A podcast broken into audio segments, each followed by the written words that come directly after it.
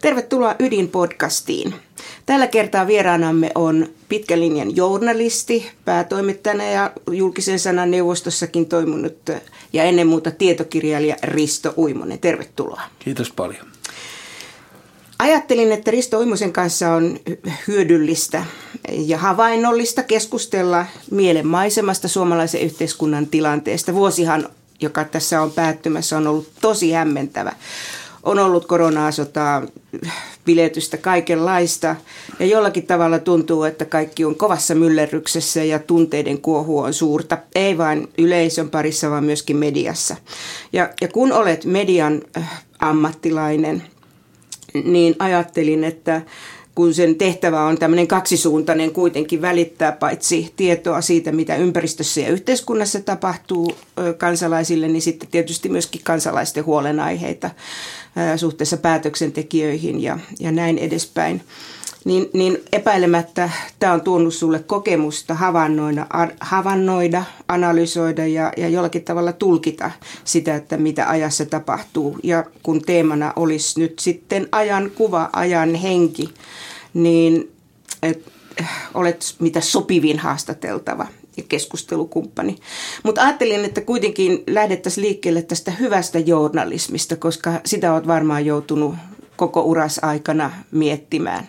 Ja itse asiassa olet ollut BBCssä töissäkin, jossa on oikein kirjoitettu ohjeet edelleen journalisteille, että mitä uutisissa pitää kertoa ja mitä pitää välttää. Joo, kyllä näin, näin juuri. Ja, tuota, itse on tämmöisen ikänikin takia jo ja työurani takia tämmöisen, tämmöisten klassisten journalististen hyveiden kannattaja. Eli että vannon, niin kuin leikkisesti jos vähän sanoo, niin tuota, objektiivisen journalismin nimiin, en, en julistuksellisen journalismin.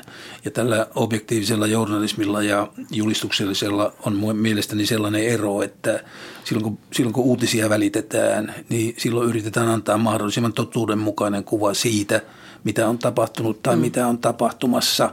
Ja tähän tiedon välitykseen ei sitten pitäisi sekoittaa niitä omia mielipiteitä, joita jokaisella journalistilla tietysti on. Et silloin pitäisi erottaa selkeästi toisistaan sitten se, mikä on mielipiteellistä aineistoa ja me on menty siinä suhteessa mun mielestä niin kuin aika lailla hienolla tavalla eteenpäin, että tuossa oli jossakin vaiheessa sellainen tilanne tässä 2000-luvun alussa, että – nämä sekoittuvat sillä autuaalisesti ja, ja onnellisesti keskenään, että jos pikkusen karrikoi, niin voi sanoa, että niin kuin kesätoimittajat kokisivat, kokivat, että heidän journalistisen uran huippunsa oli, että he pääsivät arvostelemaan pääministeriä.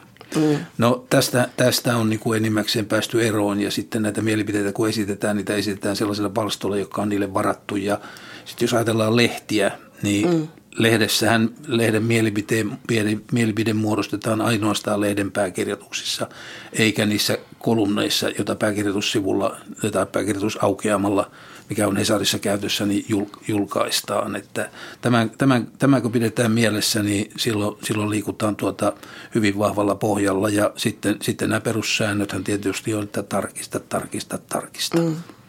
Ehkä näin voi, voi luonnehtia tätä tätä omaa journalistista käsitystäni. Mm. Ja ehkä mä vielä haluaisin sen sanoa, että itse edustan tällaista näkemystä, että journalisti ei voi sitoutua. Ja tämä nyt on tietysti vähän julma kannanotto niitä journalisteja kohtaan, jotka ovat, ovat niin poliittisesti sitoutuneita journalisteja, mutta heillähän on omat julkaisunsa. Ja itse olen lähtenyt koko urani ajan siitä, että mä en oikeastaan voi sitoutua niin kuin edes henkisesti – mihinkään, mihinkään poliittisen puolueen enkä, enkä mihinkään suurryhmään ja olen, olen karttanut muun muassa jäsenyksiä kaiken maailman niin kuin tuota, organisaatioissa sen takia. Ja, ja olen ollut vaan sitten niin kuin ammatillisissa organisaatioissa jäsen. Ja mm, tämä sitten niin kuin mielestäni on, on sen kaltainen ominaispiirre journalistisessa työssä, että – että joka on esimerkiksi minussa johtanut siihen, että mä olen julkisesti tunnustanut, että olen äänestänyt urani aikana seitsemää puoluetta. Mm. Eli, eli minulla ei ole omaa puoluetta eikä tule olemaan, vaikka nyt en enää olekaan sillä tavalla aktiivijournalisti, että sillä olisi jotain merkitystä. No niin, sä korostat nyt voimakkaasti juuri tätä tällaista tietynlaista objektiivisuutta nimenomaan uutisoinnissa, faktaa, Nyt kuitenkin jo pitkään mediassa on ollut hirveän erilaisia niin kuin trendejä, joista on kirjoitettu no 60-luvulta tai mistä, ehkä jo aikaisemmaltakin ajalta. Niin mitä sä, niin allekirjoitatko sitä, että, että jossain määrin tietynlainen tämmöinen viihteellistyminen, tarinankerronta, klikki, tunteenomais, tunteisiin vetoaminen, onko se kuitenkin vahvistunut, jos ei nyt uutismediassa, niin noin muutoin?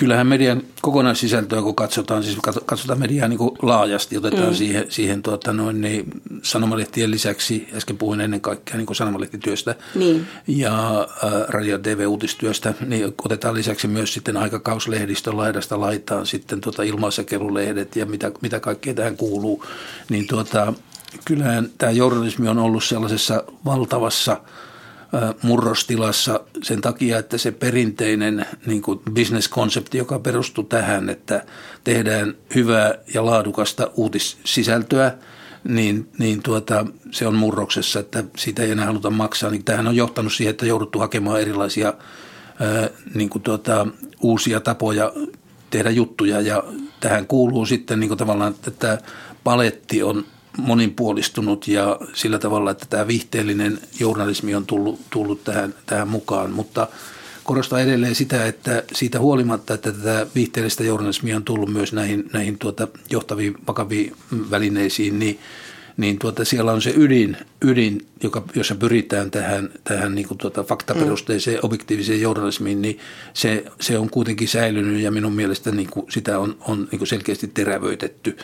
Ja Tässähän on se ongelma tässä journalismissa, ei ainoastaan Suomessa, vaan, vaan tuota kaikissa länsimaissa, että ihmiset eivät enää halua, haluaisi maksaa journalistisesta, mm. journalistisesta sisällöstä, vaan pitäisi kaikki saada ilmaiseksi. Ja sitten jos siitä ei makseta, niin siitä tietysti seuraa tällainen kriisi – kustannuskriisi, että jostain ne rahat täytyy kuitenkin ottaa, jotta, jotta tuotteita voidaan tehdä.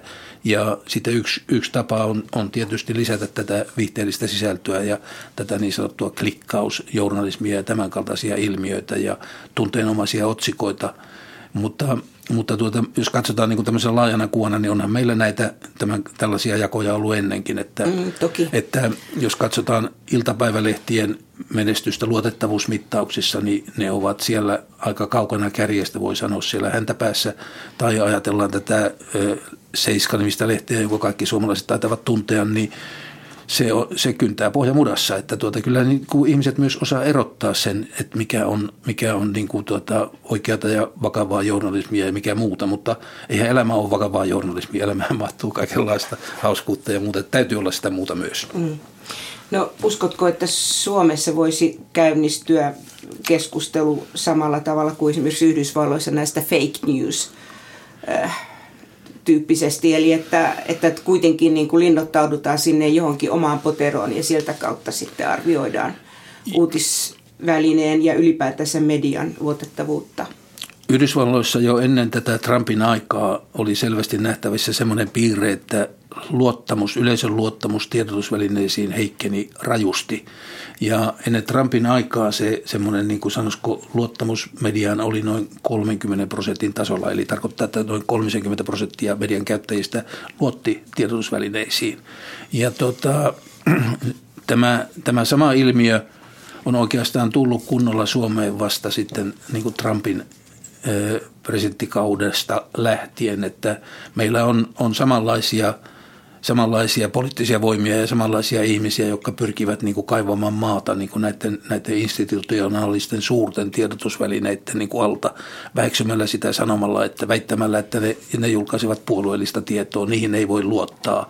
Ja tämä Trumpin esimerkki on rohkaissut, rohkaissut näitä, mutta tuota, Trumphan oli silloin heti uransa alussa sanoi, että, että tiedotusvälineet ovat kansan vihollinen tiedotusvälineet ovat kansan mm. vihollinen, eli toimivat kansan etua vastaan. Ja kyllä tämmöistä, tämmöistä ajattelutapaa Suomessakin on nähtävissä, mutta ei se ole kyllä voittanut kovin paljon alaa. Ja nyt jos katsotaan, kun viittasit tuossa tämän, tämän meidän keskustelun alussa siihen, että tässä on ollut kaksi tällaista suurta mylleristä vuos, vuotta, niin itse asiassa tässä on Suomessa menty mielestäni kehityksessä sillä tavalla positiiviseen suuntaan, että, että tiedotusvälineet eivät ole menettänyt luottamustaan ja sitten itse asiassa niin kuin tiedotusvälineiden käyttö on lisääntynyt. Eli kun ihmiset tarvitsevat, ovat tarvinneet tietoa ja tarvitsevat tietoa, niin ne, niitä on haettu sitten perinteisistä tiedotusvälineistä ja ne on kokeneet sellaisen korona-ajasta lähtien ja nyt sitten tämän, tämän tuota, tänä, tänä aikana, jolloin on keskusteltu tästä NATO-jäsenyydestä, niin nämä tiedotusvälineet ovat kokeneet selvän renesanssin yleisön keskuudessa. Joo. Tuota, sitten on kuitenkin näitä tällaisia erilaisia, miten mä nyt sanoisin, niin kuin ehkä no sanotaan muoti-ilmiö, että, että nyt on keskusteltu juuri siitä, että, että, että mikä on niin kuin sopivaa kielenkäyttöä, ähm, että se ei, se ei olisi millään tavalla leimaavaa ja, ja, ja se vähän suututtaa osa ihmisiä ja osa ihmisiä taas toiseen suuntaan. On tämä Vogue-keskustelu, joka kuitenkin oli alun pitäen sitä, että, että must, musti, mustien kansalaisliikehdinnässä korostettiin tätä ylpeyttä ja sen tun, rasististen piirteiden tunnistamista, mutta nyt se on tullut vähän tällaiseksi, että et, et, et, niin kuin kielteisemmäksi, että et ei enää voisi puhua vaikeista asioista. Onko nämä vain pintakuohua, jotka tulee ja menee sun kokemuksen mukaan? No aina on ollut, ollut tämän kaltaista keskustelua, mutta niin kuin sanoisinko itse, että, että tuota, ehkä tässä nyt on tämänhetkisessä tällaisessa keskustelussa, jossa valvotaan sanoja, niin on, on niin kuin sellainen vakava uusi piirre, että kun, kun kansalaisilla on käytössään sitten tämä sosiaalinen media, mm. niin sehän on semmoinen ase, että mennään 20 vuotta taaksepäin, jota ei käytetty ollenkaan.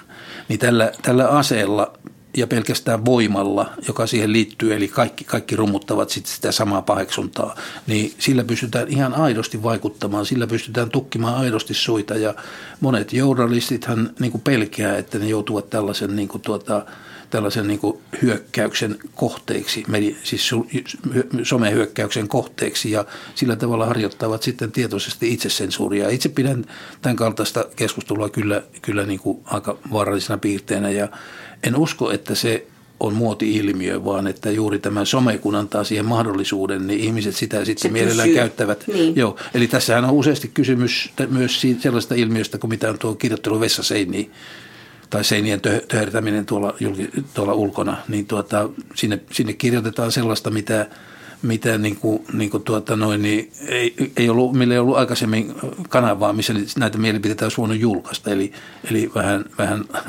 sanoisiko, laaduttomia mielipiteitä, niin jos tällaista sanaa käyttää, niin, niin niillä ei ollut kanavaa, mistä niitä olisi voinut julkaista, mutta nyt eletään semmoista aikaa, että ihmiset uskaltavat suoltaa tuolla sosiaalisessa mediassa oman nimen ja kuvan kerran melkein mitä vaan.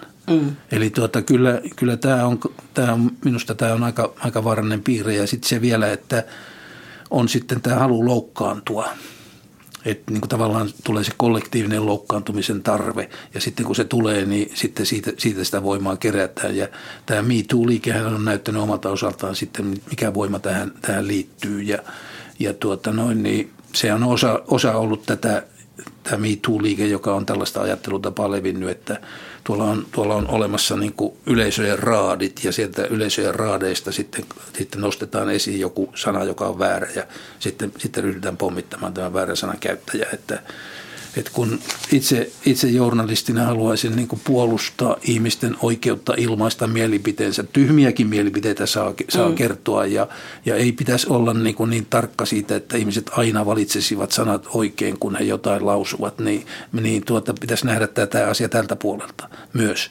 Mm. Eli, eli puolustetaan mieluummin sananvapautta, kun rajoitetaan sitä. Tähän sanojen kieltäminen tarkoittaa tosiasiassa sitä, että ikään kuin kansanjoukot haluaisivat määritellä se, että mitä sanoja saa käyttää ja mitä ei.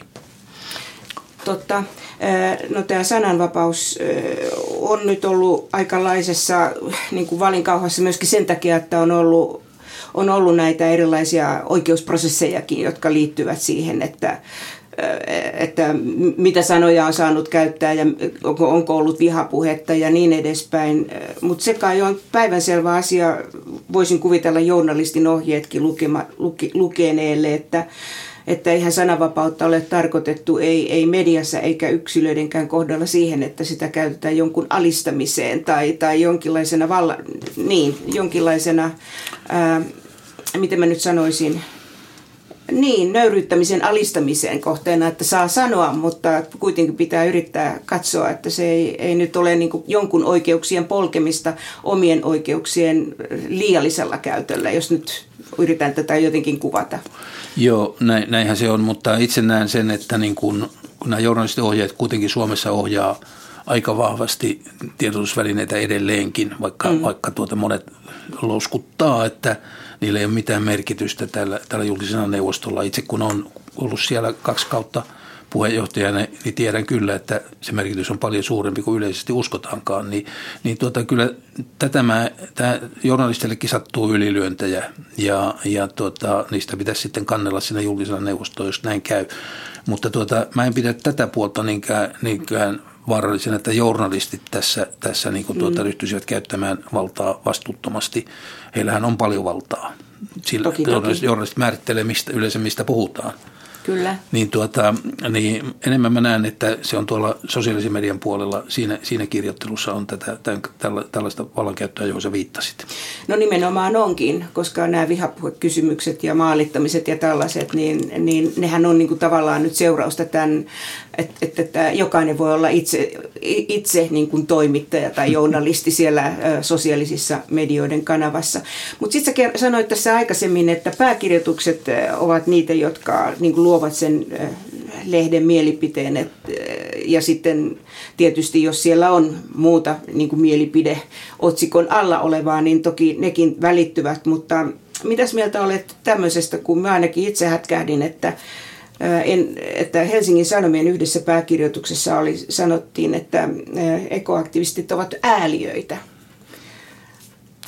No sana, sananvapauden nimissä tietysti voi, voi ottaa kantaa ja varsinkin kun tiedetään, että se kyse on mielipidepalstassa, mutta voin sanoa tuohon, että kun olen itse noita pääkirjoituksia kirjoittanut tuota, aika pitkään ja, ja sitten päätoimittajana myös katsonut, että mitä julkaistaan, kun päätoimittajan tehtäviin mm. kuuluu katsoa, katsoa se, että mitä siellä julkaistaan, niin ehkä en olisi tuollaista sanaa käyttänyt, tai ei, otetaan sana ehkä pois, en olisi käyttänyt tuollaista sanaa, enkä, enkä olisi hyväksynyt pääkirjoitukseen, jos, jos mulla olisi ollut valvontavastuu. Joo, jopa ydinlehti, joka on selvästi kuitenkin mielipidelehti ja, ja rauhanliikkeen lehti, niin minäkin yritän kirjoittaa pääkirjoitukset sillä tavalla, että vältän tämmöisiä rajuja adjektiiveja. En sano, en sano vaikka olenkin asevaraisen suhtaudun kriittisesti asevaraiseen turvallisuuteen, niin en sano kuitenkaan sotilaita tai ketään muutakaan ääliöksi.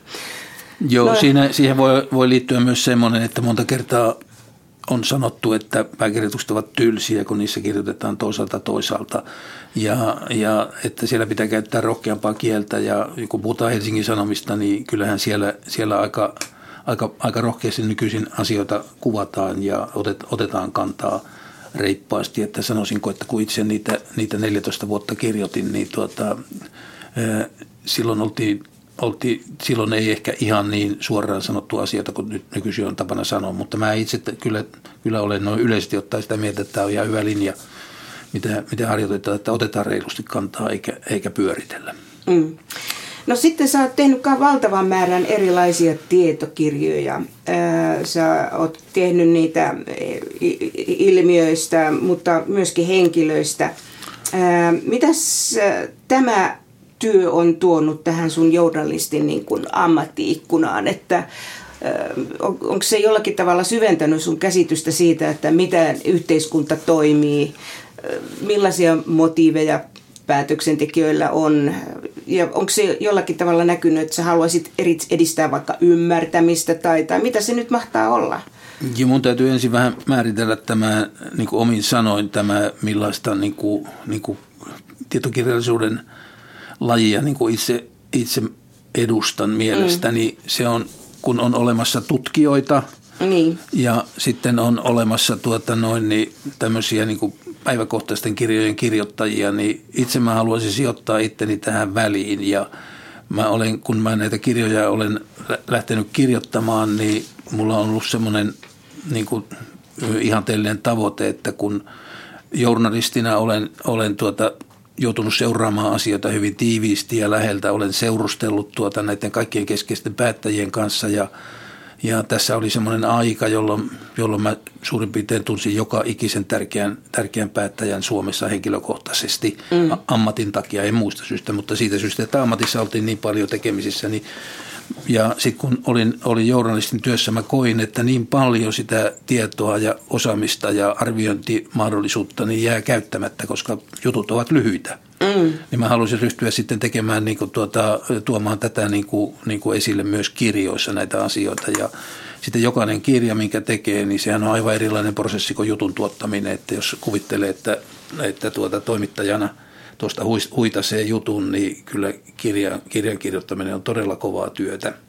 Ja silloin se ei riitä, että käyttää pelkästään sitä, sitä tietoa, jonka on ehtinyt vuosien varrella hankkia hankkia sillä tavalla, että on kirjoittanut juttuja asioista, on, on juttu, haastatellut näitä, näitä keskeisiä päättäjiä, on ollut heidän kanssaan tekemisissä, on käynyt lounalla heidän kanssaan, on, on illallisella käynyt heidän kanssaan. Se, se ei riitä, vaan sitten täytyy vielä, vielä niin penkua ja tutkia ja, mm. ja lisätietoa hankkia haastattelulle. Ja kyllä mä oon niin kuin tuota, sillä tavalla niin kuin itse kokenut, että mä olen saanut henkilökohtaisesti paljon tästä, juuri tästä, että mä olen painunut niin paljon syvemmälle.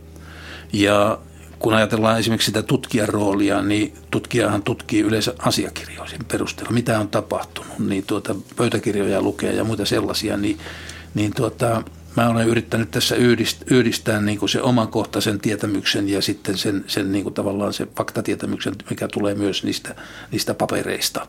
Ja sitten sen, että kun, kun tunnen ihmisiä ja tiedän, tiedän mitä ne ovat tosiasiassa ajatelleet, niin niin tuota, kyllä se on antanut henkilökohtaisesti aivan, aivan valtavasti, että koen, että olen niin kuin, niin kuin tiedollisesti mennyt, mennyt hyvinkin syvälle asioissa. Ja sitten kun on, niitä kirjoja on sitten vielä julkaistu, niin ne, jotka niitä on lukenut, niin toivon, että he myös tuota, noin, niin ovat siitä, siitä saaneet jotain, mutta että jos tuohon kysymykseen sisältyy sellainen ajatus, että miten, onko mä saanut, niin kuin löytänyt tällä tavalla jotain uutta, no No tuota, yhden, yhden asian mä voin sanoa, ei miten radikaalisti niin. uutta on, mutta sen mä voin sanoa, että heti, heti alus, alussa kun rupesin tällä tavalla työskentelemään, niin mä huomasin sen, että kun menin haastattelemaan ihmisiä, niin ei enää oikeastaan muistaneet, miten asiat olivat menneet. Ja jos saa lyhyesti kertoa, kun menin, menin haastattelemaan entistä pääministeriä Martti Miettusta, joka oli 70-luvun jälkipuoliskolla pääministerinä ja, ja halusin lisätietoa – yhdestä työmarkkinoihin liittyvästä tapahtumasta ja meni hänen kotiinsa häntä haastattelemaan ja sanoi, että tästä mä halusin tietää. Niin, ja sitten mä selostin sen tapahtumaa hänelle ja, ja tuota, Miettunen vastasi, että ihanko totta, teinkö mä noin, niin. sanoinko mä noin. En mä kyllä muista, mutta helkkari hyvin tehty ja helkkari hyvin sanottu. Niin. Eli, eli tuota, ihmisille nopeasti unohtuvat nämä kaikki, että tuota, tuota, nämä tiedot, että siinäkin mielessä itse koen, että on ihan tärkeää, että näitä, näitä, näitä tuota, asioita sitten sillä suhteellisen nopeasti käsitellään, että munhan kirjat tulevat kyllä niin kuin aika nopeasti, että jos ajatellaan nyt, tuota, mä olen kirjoittanut Sauli Niinistöstä kaksi kirjaa ja tällä hetkellä mm. kirjoitan kolmatta, niin tuota, ensimmäinen tuli julki silloin, kun Sauli Niinistöstä tuli presidentti. Se kuvasi hänen, hänen poliittista työuransa siihen saakka, kun hänestä tuli presidentti. Joo. Tämä toinen kirja, tuota, joka ilmestyi sitten tuota 2018, jolloin hänen ensimmäinen kausi oli päättynyt, niin se kuvasi hänen ensimmäistä kauttaan. Ja nyt tässä tämän, tarkoitus, tämän kirjan tarkoitus, joka, jonka on määrä tulla julki vuoden kuluttua, niin tuota, se kuvaa tätä hänen toista, toista presidenttikautta. Että ne tulee suhteellisen nopeasti, mutta kun mä olen systemaattisesti tehnyt sitä työtä koko tämän ajan tässä välillä, niin, niin tuota, siihen sisältyy sitten tietysti niin. aikamoinen, aikamoinen paneutuminen ja työpanos. Niin, sä oot kirjoittanut esimerkiksi äh, Iiro Viinasesta, äh, Juha Sipilästä ja tosiaan mainitusta äh, Sauli Niinistöstä, mutta myös Esko Ahosta. Mua kiinnostaa tämä, että kun jollakin tavalla eh, tämmöisestä siuntiossa asuvan uutisia seuraavan eh, vanhemman naishenkilön näkökulmasta eh, on niin kuin joku tämmöinen kovin suuri vastakkainasettelun aika tullut uutisissakin. Tietysti aina on tämä hallitus-oppositioasetelma, mutta sitten vastakkainasettelu on niin kuin tämmöinen yleinen globaalikin ilmiö, niin, niin voisin kuvitella, että kun sä kirjoitat nyt näistä poliittisista toimijoista, niin se jollakin tavalla se demokratian perusolemus, että pitää sovitella ja löytää yhteisiä näkemyksiä, sitten kuitenkin ehkä tulee sieltä esille enemmän kuin tämä vastakkainasettelu ja riitely.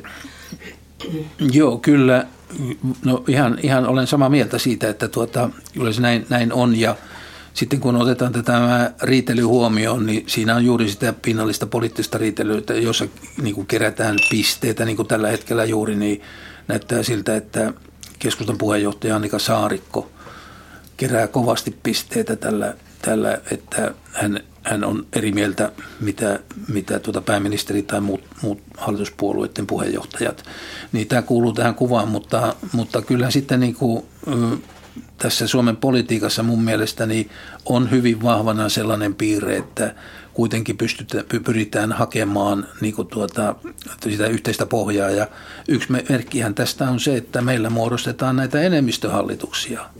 Meillä on ollut tuota vähemmistöhallitus, viimeksi tämä Martti Miettusen hallitus, niin josta mä puhuin, joo, niin tuota siitä saakka meillä haetaan, ja kun me muodostetaan näitä enemmistöhallituksia, niin silloinhan pitää hakea jo lähtökohtaisesti kompromissia, kun hallitusohjelma tehdään. Ja sitten jos katsotaan nyt näitä, näitä tätä korona-aikaakin, niin olisi voinut kuvitella, että se myrsky joka, ja tunnekuohu, mikä siihen liittyy, että se olisi kovasti repinyt suomalaista yhteiskuntaa hajalle, mutta mä, mun, mun tulkintani mukaan niin tässä kävi itse asiassa toisinpäin, että suomalaiset niin yhdistyivät ja, ja tota, yhdistivät voimiaan. Ja Sehän näkyy nyt tuossa hallituksen ja pääministerin suosiossa, joka on kerta kaikkiaan poikkeuksellista tähän aikaan hallituskautta. Meillä on viisi kuukautta enää jäljellä toimikautta tällä, tämä, niin kuin tätä virallista toimikautta, tai sanotaan viisi kuukautta vaaleihin, ja sen jälkeen hallitus jatkaa toimitusministeristönä, niin, niin, tuota, niin yleensä tässä vaiheessa päähallituspuolueen ja pääministerin suosio on sukeltanut aika lailla. Ja nyt ei ole näin käynyt, niin mä itse luen tämän merkiksi siitä, että tämä korona-aika, niin tuota, se ei aiheuttanut kansan keskuudessa niin kuin e, e, suuria jakautumia. Onhan siellä erimielisyyksiä ollut, mutta se, se kuuluu, kuuluu niin normaaliin erimielisyyksien piiriin, mutta ei, ei, se ei poliittisesti jakanut voimakkaasti suomalaisia. Ja sitten tämä NATO, NATO-keskustelu, mikä tässä niin sehän on kerta kaikkiaan hämmästyttävä, että siinä sitten, sitten tuota, kansan niin kuin, niin kuin tuota, enemmistön mielipide kääntyy niin kuin päälailleen, että jos meillä oli noin 700, Sano 75-80 prosenttia kansasta oli tuota 20 vuotta sitä mieltä, että Suomen ei pidä mennä NATOon, niin se yhtäkkiä se lukema kääntyi toisinpäin, että nyt sitten tuommoiset 80 prosenttia kai, tuota, tai ainakin 75 prosenttia tuota, on kannattanut tätä NATO-jäsenyyttä eri mielipidemittauksissa. Ja ja tuota noin, niin mä, mä kyllä tämänkin näen se on vähän nurinkurista, että näin, näin on käynyt näin nopeasti, mutta mäkin näen tämän merkkinä siitä, että vaikeus, vaikeuksien tullen niin suoma, suomalaiset niin kuin edelleenkin pyrkivät mieluummin yhdist, yhdistämään voimia ja ajattelemaan samansuuntaisesti kuin, että, että tässä syntyisi tilaa niin kuin tällaisille niin kuin populistisille liikkeelle, liikkeelle niin kuin lisätä merkittävästi kannatusta. Mm. Ö, mutta olisiko sinusta kuitenkin ollut tarpeellista, että, että tämmöinen tietynlainen, taikka siis sanotaan, kun lähdetäänkin liikkeelle näin, että okei, nämä on kumpikin aika poikkeuksellisia asioita, siis tämmöinen valtava pandemia, ää, joka pyyhkäisee globaalisti ja, ja mullistaa ihmisten arkielämän, pakottaa eristäytymään, pakottaa käyttämään maskeja, jolloin ei, ei näe ilmeitä ja niin edespäin. Ja sota, joka on tietysti aivan älyttömän traaginen ja, ja mieliä kuohuttava, järkyttävä sotarikoksinen ja niin edespäin.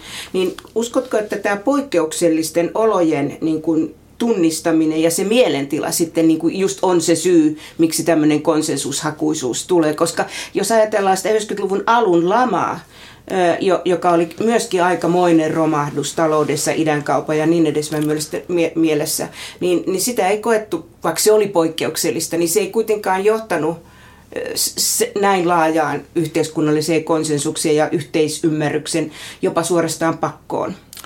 Ei se johtanutkaan ja, ja tuota, jos muistetaan mitä tapahtui, niin Keskustahan sai vaalivoiton vuonna 1991 niin, ääniosuudella, joka oli 24,8 prosenttia, eli, eli noin neljännes äänestä, äänestäjistä kannatti keskustaa. Ja sitten kun tuota mentiin vaaleihin neljä vuotta myöhemmin, niin tuota keskustan kannatus oli pudonnut alle, alle, alle tuota 20 prosentin muistaakseni, se oli niukasti alle.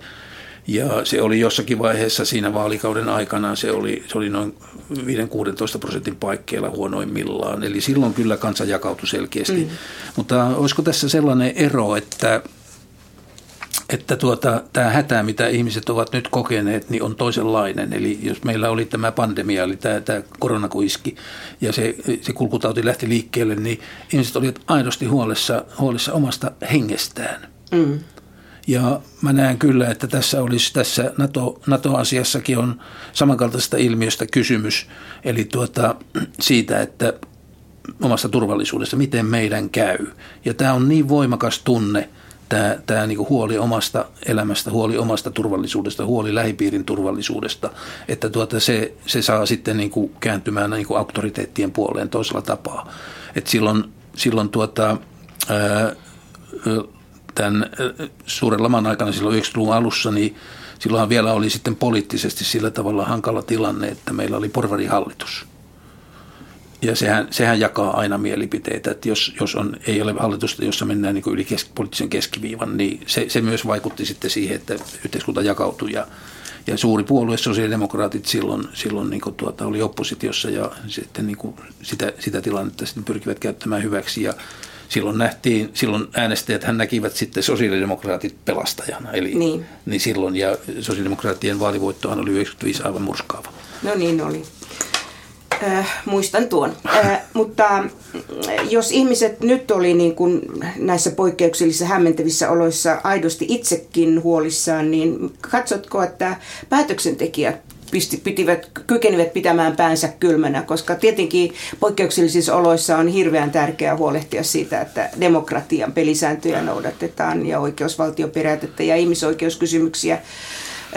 Myöskin, niin, niin olisiko ollut, tai olisitko toivonut, että, että esimerkiksi mediassa tai ehkä nyt enemmän uutismediassa, niin olisi ollut sitten tätä vähän moninäkökulmaisempaa tarkastelua. Ainakin itse koen, että ei ollut.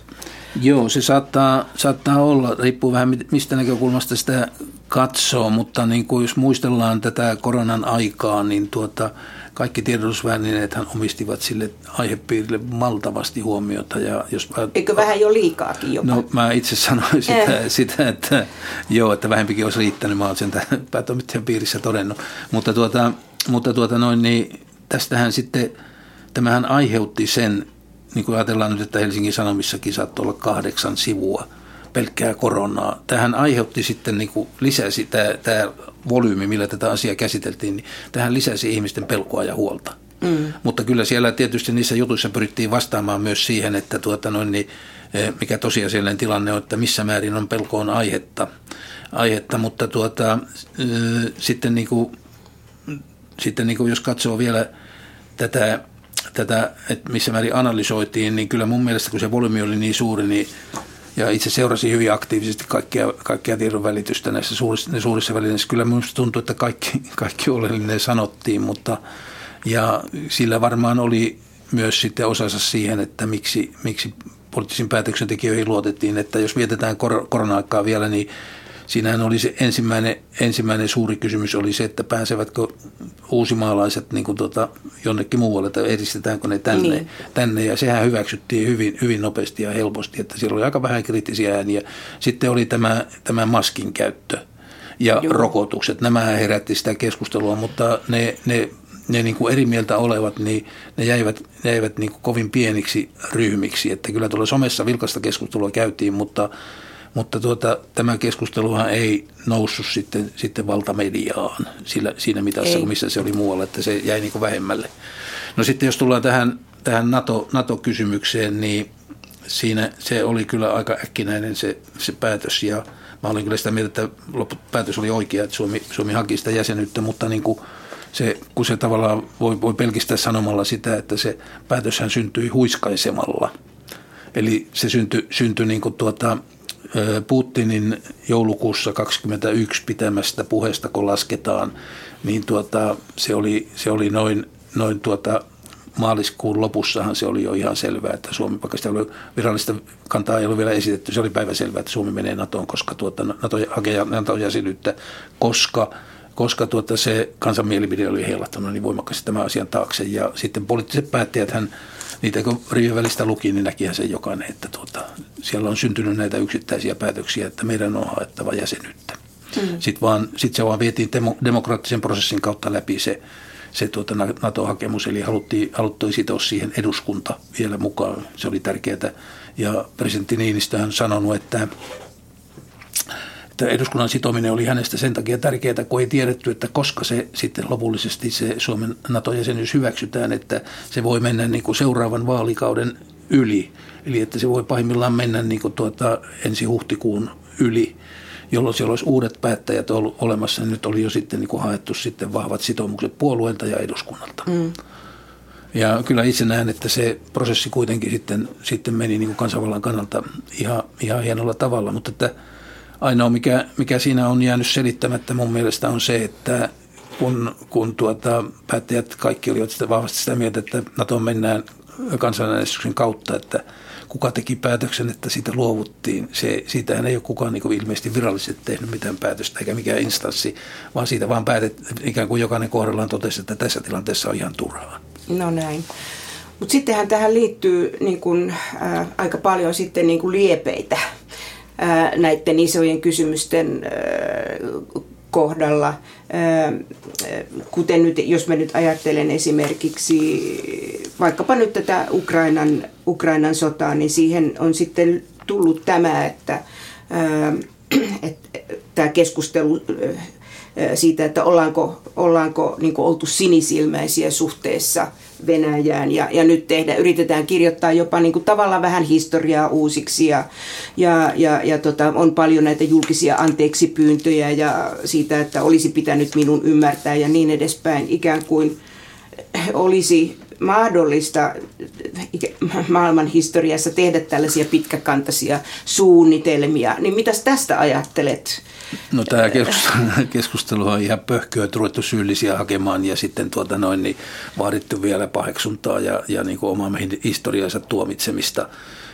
Voi kysyä sitten kaksi kysymystä, että tuota, kuka meistä olisi voinut, voinut tuota tämän vuosituhannen alussa aavistaa, että tulee tapahtumaan niin kuin on tapahtunut ja, ja eikö niin kuin siinä tilanteessa ollut, ollut niin kuin tuota, aika normaalia ajatella sillä tavalla, kuin mihin perustuu koko tämä Euroopan yhdentyminen, että kun rakennetaan yhteistä taloudellista pohjaa, niin sillä estetään sodat.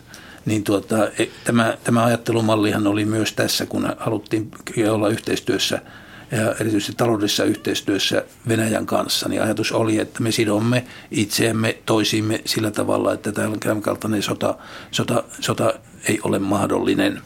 Ja tuota, sitten toinen vielä sit siinä vaiheessa, kun sitten Putin teki tämän hyökkäyspäätöksen, niin, niin tuota, kuka, kuka tervejärkinen ihminen olisi voinut uskoa, että kukaan tervejärkinen ihminen lähtee tällaiseen sotaoperaatioon, mihin Putin lähti, koska, koska tuota noin, niin hän tiesi Biden oli sanonut Putinille selkeästi heidän, heidän konferenssipuhelussaan, että mitä tästä seuraa, eli että lännen vastareaktio on aivan, aivan niin kuin tuota ennennäkemätön.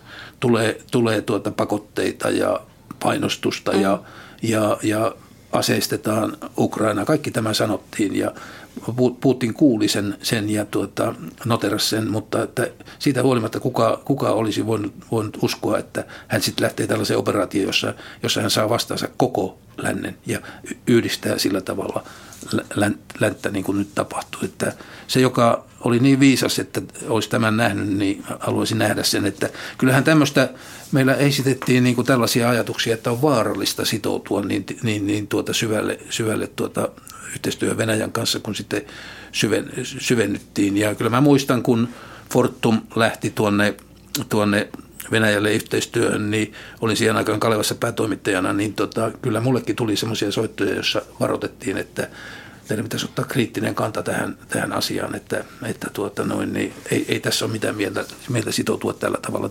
Yksittäisiä ääniä oli, mutta kyllä länsi tässä tietysti so, so, syyllistyi tällaiseen kollektiivisen väärinarviointiin. Se, se, se kyllä pitää paikkaansa. Nyt kun mä oon itse käynyt tätä vielä, vielä läpi tämän, tämän kirjan teon yhteydessä, niin entistä selkeämmin se näyttää siltä, että olimmehan me sinisilmäisiä, mutta mistä olisi saanut muuta väriä silmiin siinä, siinä tilassa, missä oltiin, kun kaikki tosiasiat viittasi, viittasi ihan toiseen suuntaan, että se ajattelutapa lähentymisestä, yhteistyöstä, yhteensitomisesta talouden avulla maita ja itä ja länttä niin, että se olisi ollut oikea tie ja sehän olikin pitkä oikea tie. Mm. Mutta että eihän niin kuin maailmanhistoria kuitenkaan ole niin kuin horoskoopit, joissa kerrotaan, että näin, näin tulee käymään. Että, että historiaahan tavallaan tehdään joka päivä tekemällä päätöksiä, joilla uskotaan tai toivotaan voitava vaikuttaa siihen, että miten asiat menevät. Ja sitten tulee yllätyksiä tai jotain käänteitä, joita ei pysty ennakoimaan.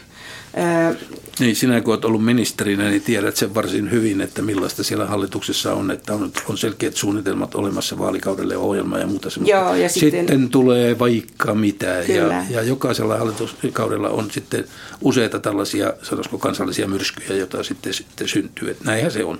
Joo.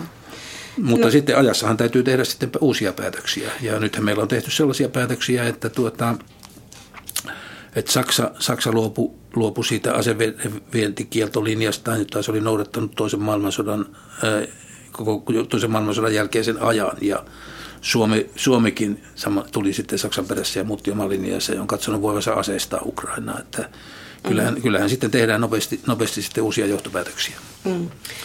Mutta jos mä ajattelen niin kuin sun ö, nyt tätä uraa, ö, niin se voi sanoa, että sä niin kuin tavallaan edustat tietyssä mielessä tätä valta, valtamediaa. Sä oot ollut keskeisten uutisvälineiden palveluksessa, sä oot ollut pääkirjoittaja, toimittaja, joka yrität löytää tietenkin niin kuin jotain tämmöistä yhdistävää näkökulmaa. Ö, niin, niin mitä mieltä nyt olet sitten sen suhteen, että, että onko niin kuin kuitenkin olisiko sinusta sillä arvoa, että, että tämmöinen moninäkökulmaisuus säilyisi siitäkin huolimatta, että tämmöinen turvallistaminen on ajanut nyt sillä tavalla tämän yhteiskunnallisen keskustelun puolustuksen määrärahoista ja monista erilaisista kysymyksistä vähän niin kuin demokratian ulkopuolelle, että ei oikein voi sanoa mitään, kun se on vähän epäisämaallista. Että onko tämä edes, joo, onko tämä, tämä tervettä, tämä, joo, koska tämä, me emme tämä, ole sodassa kuitenkaan. Joo, tämä, tämä on hyvin vaarallinen piirre, että jos meillä ei niin kuin sallita, sallita toisenlaisia ajatuksia. Että se on se sama, mistä aiemmin puhuttiin tuossa, tuossa että tuota, jyrätään, jyrätään kaikki eri mieltä olevat. Itse, itse pidän sitä hyvin, hyvinkin vaarallisena myös tässä yhteydessä ja terve keskustelu olisi mahdollista. Ja mä luulen kyllä, että tuota, tämä tilanne, kun tähän liittyy tämä turvallisuuden aiheuttama tai pelko omasta turvallisuudesta, niin kun se, se, se on ollut niin voimakas ohjain tässä päätöksenteossa ja, ja ihmisten mielipiteiden muuttumisessa, niin kun tässä, tässä tämä tilanne muuttuu ja sodathan loppuvat aina aikoinaan, niin kyllä tässä joudutaan vielä käymään aikamoisia keskusteluja siitä, että mitä, mitä tässä tulikaan tehtyä. Ja sitten kun me ruvetaan näkemään myös, mitä tästä NATO, NATO-jäsenyydestä seuraa, niin mä uskoisin, että se siinä vaiheessa kyllä vielä, vielä herää sellainen kriittinen keskustelu. Ei, ei ehkä siitä, että oliko se järkevä päätös, mutta että nimenomaan tästä, että ei tästä ole puhuttu tarpeeksi, tästä, tästä ei tiedetty taaskaan kaikkea, mm. mitä siihen liittyy. Ja, ja se tämä taloudellinen puolihan tässä, tässä NATO-jäsenyydessä on se, joka, joka sitten niin kuin varmaan ainakin osa suomalaisista sitten kammoksuttaa ja osahan ei vieläkään hyväksy sitä NATO-jäsenyyttä. Ja on tämä vanha, vanha niin kuin tämmöinen ajattelutapa, 60-lukulainen niin kuin tuota, rauhanliikkeen ajattelutapa, että, että maailmassa oli, oli kaksi suurvaltaa ja siihen aikaan ja vain toinen niistä oli imperialistinen ja paha, vaikka ne molemmat oli sitä. Niin tuota, tämä ajattelutapa vielä aika monien, monien mm. niin kuin tuota, pohdinnoissa heijastuu ja eikä, eivätkä ihmiset niin kuin, tietysti perusajattelutavasta hevillä luovu. Vaikka, vaikka ne katsovat, että poliittisesti on tässä tilanteessa järkevää on ollut tehdä tämä päätös mm. liittymisestä NATOon. Mm. No mehän istutaan täällä rauhanasemalla ja, ja mehän ollaan, ja Ydinlehtihän on sitoutumattoman rauhanliikkeen julkaisu, että mehän ollaan aina oltu sitä mieltä, että venäläisten pommi tappaa siinä, missä amerikkalaisten pommi tai suomalaistenkin pommi, että Mutta tämä on totta tietysti, että suurvaltasuhteet ja, ja tota, tietenkin toisen maailmansodan niin kuin, taakat vaikuttaa edelleen. Ja ilmeisesti Suomessa myöskin tämä keskustelu nyt tässä turvallistamisessa, niin siinä varmaan näkyy nämä meidän toisen maailmansodan aikaiset myytit, jossa kansakunnan on pitänyt olla yhtenäinen ja, ja. Ja, ja, ja selittää nyt jälkikäteen, että pieni Suomi tuli kakkoseksi ja itse asiassa voitti hmm. ja niin edespäin.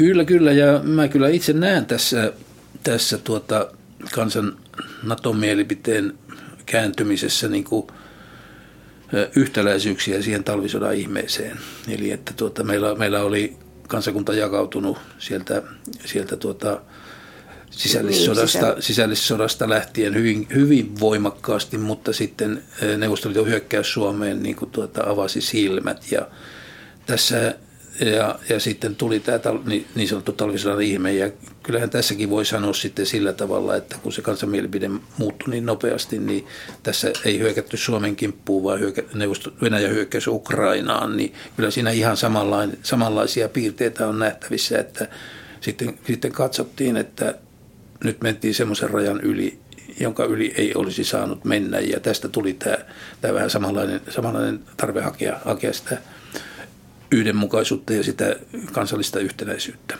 Mm.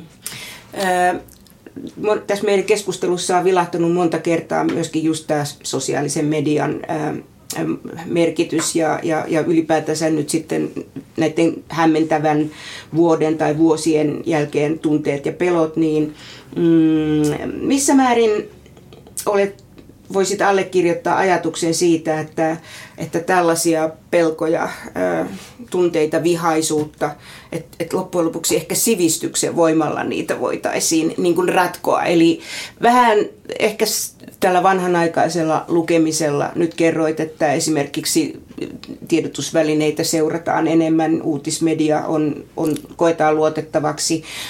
No kirjoja ehkä ei lueta No en osaa sanoa. Kuunnellaan enemmän kuin ennen. Kuunnellaan niin. Luetaan mutta vähemmän, mutta kuunnellaan kyllä, enemmän. Niin, niin missä määrin koet, että on tärkeää ylläpitää tätä tällaista sivistys eetosta. Sehän oli myöskin se tapa, jolla Suomea, jos ajatellaan sitä, kun tuli mainittua talvisota ja sisällissota, niin, niin kyllähän se kai oli sitä sivistyksen ja sivistystyön merkitystä, että vähän ommeltiin yhteen äärimmäisen traumoja. Tär, joo, äärimmäisen tärkeää on, on niin kuin tällaista, niin kuin, tuota, sanoisiko, valistunutta, op, ehkä väärä sana oppinutta, mutta, mutta niin kuin valistunutta ja, ja tietoon pohjautuvaa keskustelua käydä, ja jossa on myös sitten niin kuin vahva moraalinen perusta siitä, että mikä on oikein ja väärin. Niin mm. tuota, sitä, sitä pitää käydä, koska sehän on yksi sellainen asia, jolla tätä kansallista yhtenäisyyttä on, on luotu. Että Suomihan on moniin muihin maihin verrattuna niin kuin tuota, tämmöinen yhtenäiskulttuurin maa.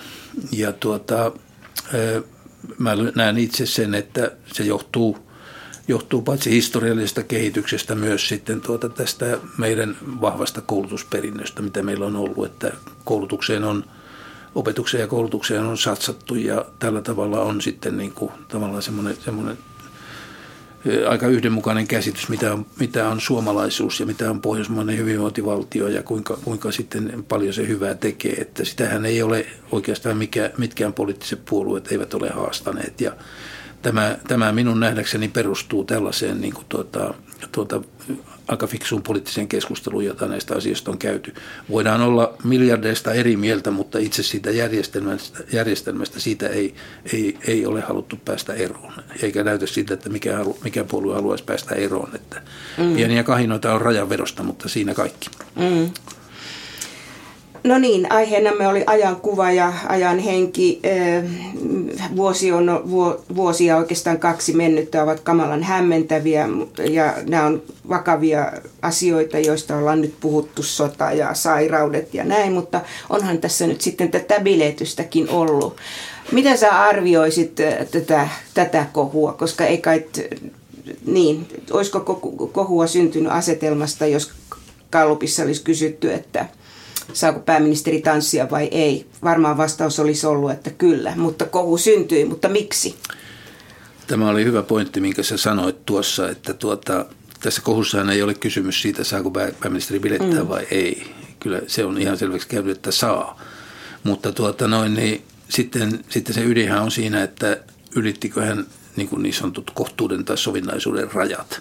Mm. Ja, ja tuota, itse olen kirjoittanut pääministeristä kirjoja, yhden kirjan yhdeksästä pääministeristä ja sen jälkeen vielä, vielä tuota noin, niin, niin Juhan Sipilästä pääministerinä, niin tuota, kun mä katson tällä, tällä perspektiivillä, joka lähtee sieltä Kekkosen ajasta, mm. jolloin mä tulin tähän ammattiin, niin kyllä mun, mun arvion mukaan siinä pikkusen voisi olla enemmän harkintaa harjoittaa, mutta mä olen tietysti,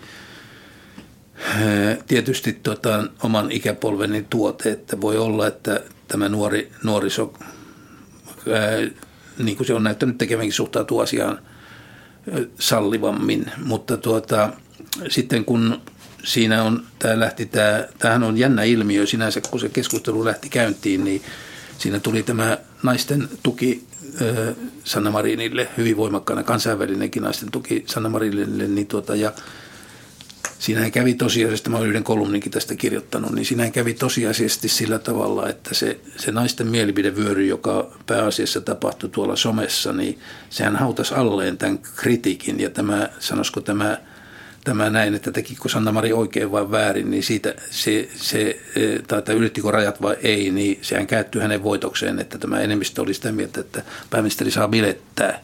Ja itse asiassa niin kuin nämä kansainväliset tuota, vaikuttajat, jotka myös ottivat tähän kantaa ja naiset eri puolilla maailmaa, he eivät tätä ydintä niin kuin, niin kuin nähneet tästä. Ei tässä ollut, ollut kyse siitä, että pääministeri saisi bilettää, vaan siitä, että millä tavalla se on soveliasta tehdä.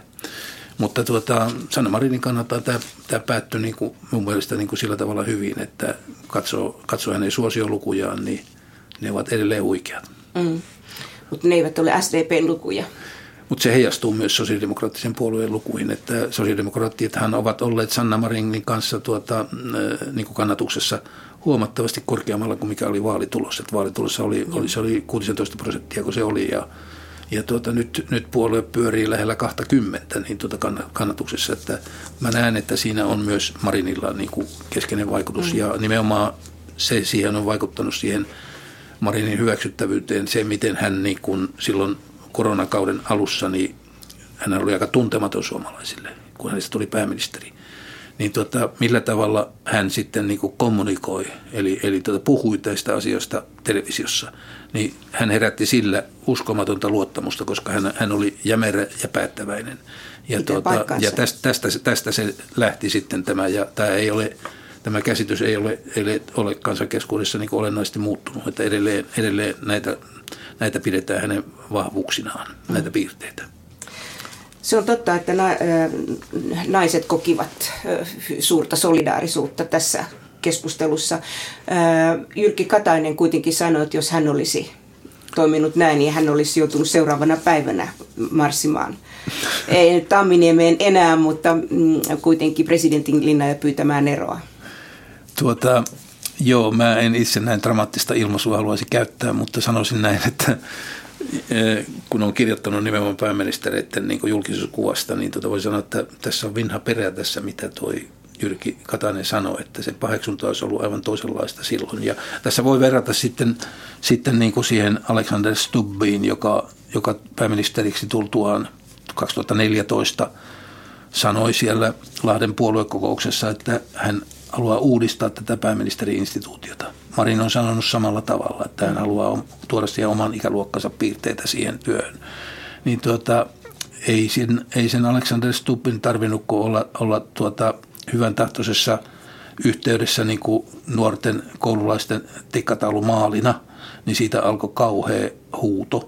Ja sitten toinen, mikä oli se, kun hän tuli tuolla, tuolla Espoon Haukilahdessa, jossa itsekin asun, niin sinne tuota, tiedotustilaisuuteen polvihousussa, niin aivan kamala meteli. Ja jos verrataan mm. sitten si- sitä, että miten pääministeri on kameroiden edessä esiintynyt yksityistilaisuudessa ja selvästi niin kuin näkee, että maistissa, niin tuota, niin, niin ei, ei, näe, ei näe ole samassa mittakaavassa nämä asiat ollenkaan. Mutta tuota, tämä, tämmöinen on maailma ja poliitikothan nauttivat asema, tai poliitikkojen asema perustuu siihen, onko heillä tukea vai eikö ole tukea. Ja Alexander Stubb menetti, menetti sen sitten sen oman tukensa, joka hänellä oli silloin, kun hän, hänet valittiin puheenjohtajaksi. Ja Sanna Marinin tuota, tuki on säilynyt. Mm. Mutta entäs jos ajatteleekin näin, että, että instituutiot on tietyssä mielessä kuitenkin pysyviä. Ne on meidän perustuslaissa ää, ja niihin liittyy tietynlaista, tietynlaisia odotuksia, jotka liittyvät turvallisuuteen ja luottamukseen ja moneen tällaiseen. Se, että on jonkun ikäinen, niin, niin itse asiassa ei kai muuta instituutiota. Tai ainakaan mä en koe sillä tavalla. Ja ajattelisin näin, että, että on tärkeää, että, että instituutioiden palveluksessa on erilaisia ihmisiä ja erilaista kokemusta. Ja nyt mun mielestä se kokemus on, on aika tärkeä asia niin kuin demokratiassa, koska niin kuin säkin, mehän puhuttiin tässä aluksi niistä niistä kirjoista, joita sä olet tehnyt ja niin edespäin, että, että kaikkea voi niin kuin lukea, muistioita ja muuta, mutta sitten se, että käy läpi joitakin asioita ja, ja on voinut keskustella sellaisten ihmisten kanssa, jotka on käynyt niitä läpi, niin se kai tuo sitä kokemusta ja sitäkin tarvitaan. Vai? Kyllä, kyllä, kyllä ehdottomasti. Ja itse kyllä jaan tuon näkemyksen, minkä tuossa, tuossa kysymyksen alussa sanoit, että tuota, nämä ovat instituutioita nämä ja ihmisillä on, on odotuksia siihen, miten instituutioiden edustajat ö, voivat käyttäytyä. Ja, mutta kun sitten näissä sanotaan presidentin tehtävässä ja ja, ja sitten niin kuin pääministerin tehtävässä, niin siinä ei kuitenkaan ole missään tarkkaan määritelty, että miten pitää käyttäytyä, että yleensä siinä käyttäytytään niin kuin perinteen mukaisesti. Mutta jokainen voi sitä muuttaa pikkusen sitä, sitä tulkinta, oma, mm. tuoda oman tulkintansa siihen, miten, miten käyttäydytään. Ja Sanna Marihan nyt selvästi yrittää tuoda sitä, että me emme ole maininneet lainkaan hänen niin kuin tuota, omia esiintymisiä somessa, aina Instagramissa, niin, niin hän, hän, hän äh, niin kuin brändää pääministeri instituutiota, oikeastaan hän niin periaatteessa brändää itseään, mutta hän brändää sitä kautta myös pääministeri-instituutiota aivan uudella tavalla ja mulla kun on näitä työvuosia kertonut, niin palautan mieleen sellaisen, että silloin aikoinaan 70, 60 ja 70-luvulla niin oli hirveä synti, jos miespoliitikko esiintyi naisten lehdessä. Niin. Nythän miespoliitikolle on täysin luontevaa esiintyä naisen leidissä. On varmaan 2-30 vuotta sitä ei kukaan, kukaan niin kritisoinut. Ja kyllä myös nämä, nämä, tämä sosiaalinen media, se muuttaa myös tuota sitä tapaa, millä instituutiot, edustajat, eli, eli kun puhutaan Marinista, niin millä tavalla pääministeri sitten kommunikoi niin kuin oman äänestäjäkunnan kanssa. Ja kyllähän tämä on niin kuin aika merkittävä tapa, millä hän niin kuin nyt sitten lähestyy tuolla sosiaalisessa mediassa, ennen kaikkea siis Instagramissa, niin tuota, nuoria äänestäjiä. Että voin olettaa, että minun ikäluokkani ihmiset ja perinteiset sosiaalidemokraatit, joiden keski-ikä on aika korkea, niin eh, vähän vieroksuvat sitten sellaisia kuvia, jossa pääministerillä on poikkeuksellisen suuret silmät ja joissa, joissa on tuota noin niin Photoshop-palvelun jäljet hyvinkin, hyvinkin voimakkaat. Mutta tätähän maailma tänä päivänä on ja, ja tuota, tulevaisuus on nuorta, jotka katsovat asiaa toisella tapaa. Mm. Ja sitten on tietysti nuoria, jotka katselee toisella tavalla. On niitä ekokapinallisia, jotka ovat huolestuneita ilmastosta ja joita sanotaan ääliöiksi tai sanotaan tulevaisuuden tekijöiksi. Kiitos tästä keskustelusta. Saanko vielä lisätä tuo, tuohon yhden asian, kun tuota, joo, näin, näin juuri, että tässä, tässä sä pelkistit oikeastaan tämän nykyajan niin kuin tuota, hengen ytimen tähän kysymykseesi tai, tai toteamukseesi, että, että tuntuu, tuntuu siltä, että tämmöinen niin kuin keskustelu jostakin pääministerin Instagram-toiminnasta niin tai, tai sitten hänen biletyksestään, niin – se on paljon suurempi asia kuin, kuin sitten tämmöinen niin kuin huoli ympäristöstä. Ja tähän on, tähän, kun se näin on, niin että valtamediassa ei pääse sitten näillä, näillä niin, kuin niin sanotulla arkisilla mm. ympäristöasioilla kovin voimakkaasti esiin, niin sitten on pakko järjestää näitä, näitä erilaisia tempauksia, juttuja. jotta mm. saadaan ylipäätäistä julkisuutta tälle asialle. Ja tämä on, tämä on viheliäinen piirre tässä suomalaisessa demokratiassa, että tuota noin, niin, niin, kuin niin sanotusti asia, asialla ei pääse, niin kuin vakavilla asioilla ei pääse riittävästi esiin, vaikka se huoli painaa itse asiassa nuorten lisäksi myös meitä vanhoja. Joo, eikö se ollut muuten Matti Vanhanen, joka sanoi, kirjoitti kirjan, tai, tai ei, oliko se näin, että mies, joka halusi olla asia. No joo, mutta aivan totta. Albert Einstein, jota sitoutumaton rauhanliike muistaa suurella lämmöllä ennen kaikkea juuri ydinaseiden vaarallisuudesta. ja niistä puhujana, niin tota, jollakin tavalla aina korostanut tätä, että rauhan kannalta on tärkeää tämä ymmärtäminen. Toivotaan, että tämä keskustelu on auttanut ymmärtämään vähän enemmän suomalaisen yhteiskunnan tämänpäiväistä ää, mielentilaa ja ajankuvaa. Kiitoksia tästä. Kiitos itsellesi.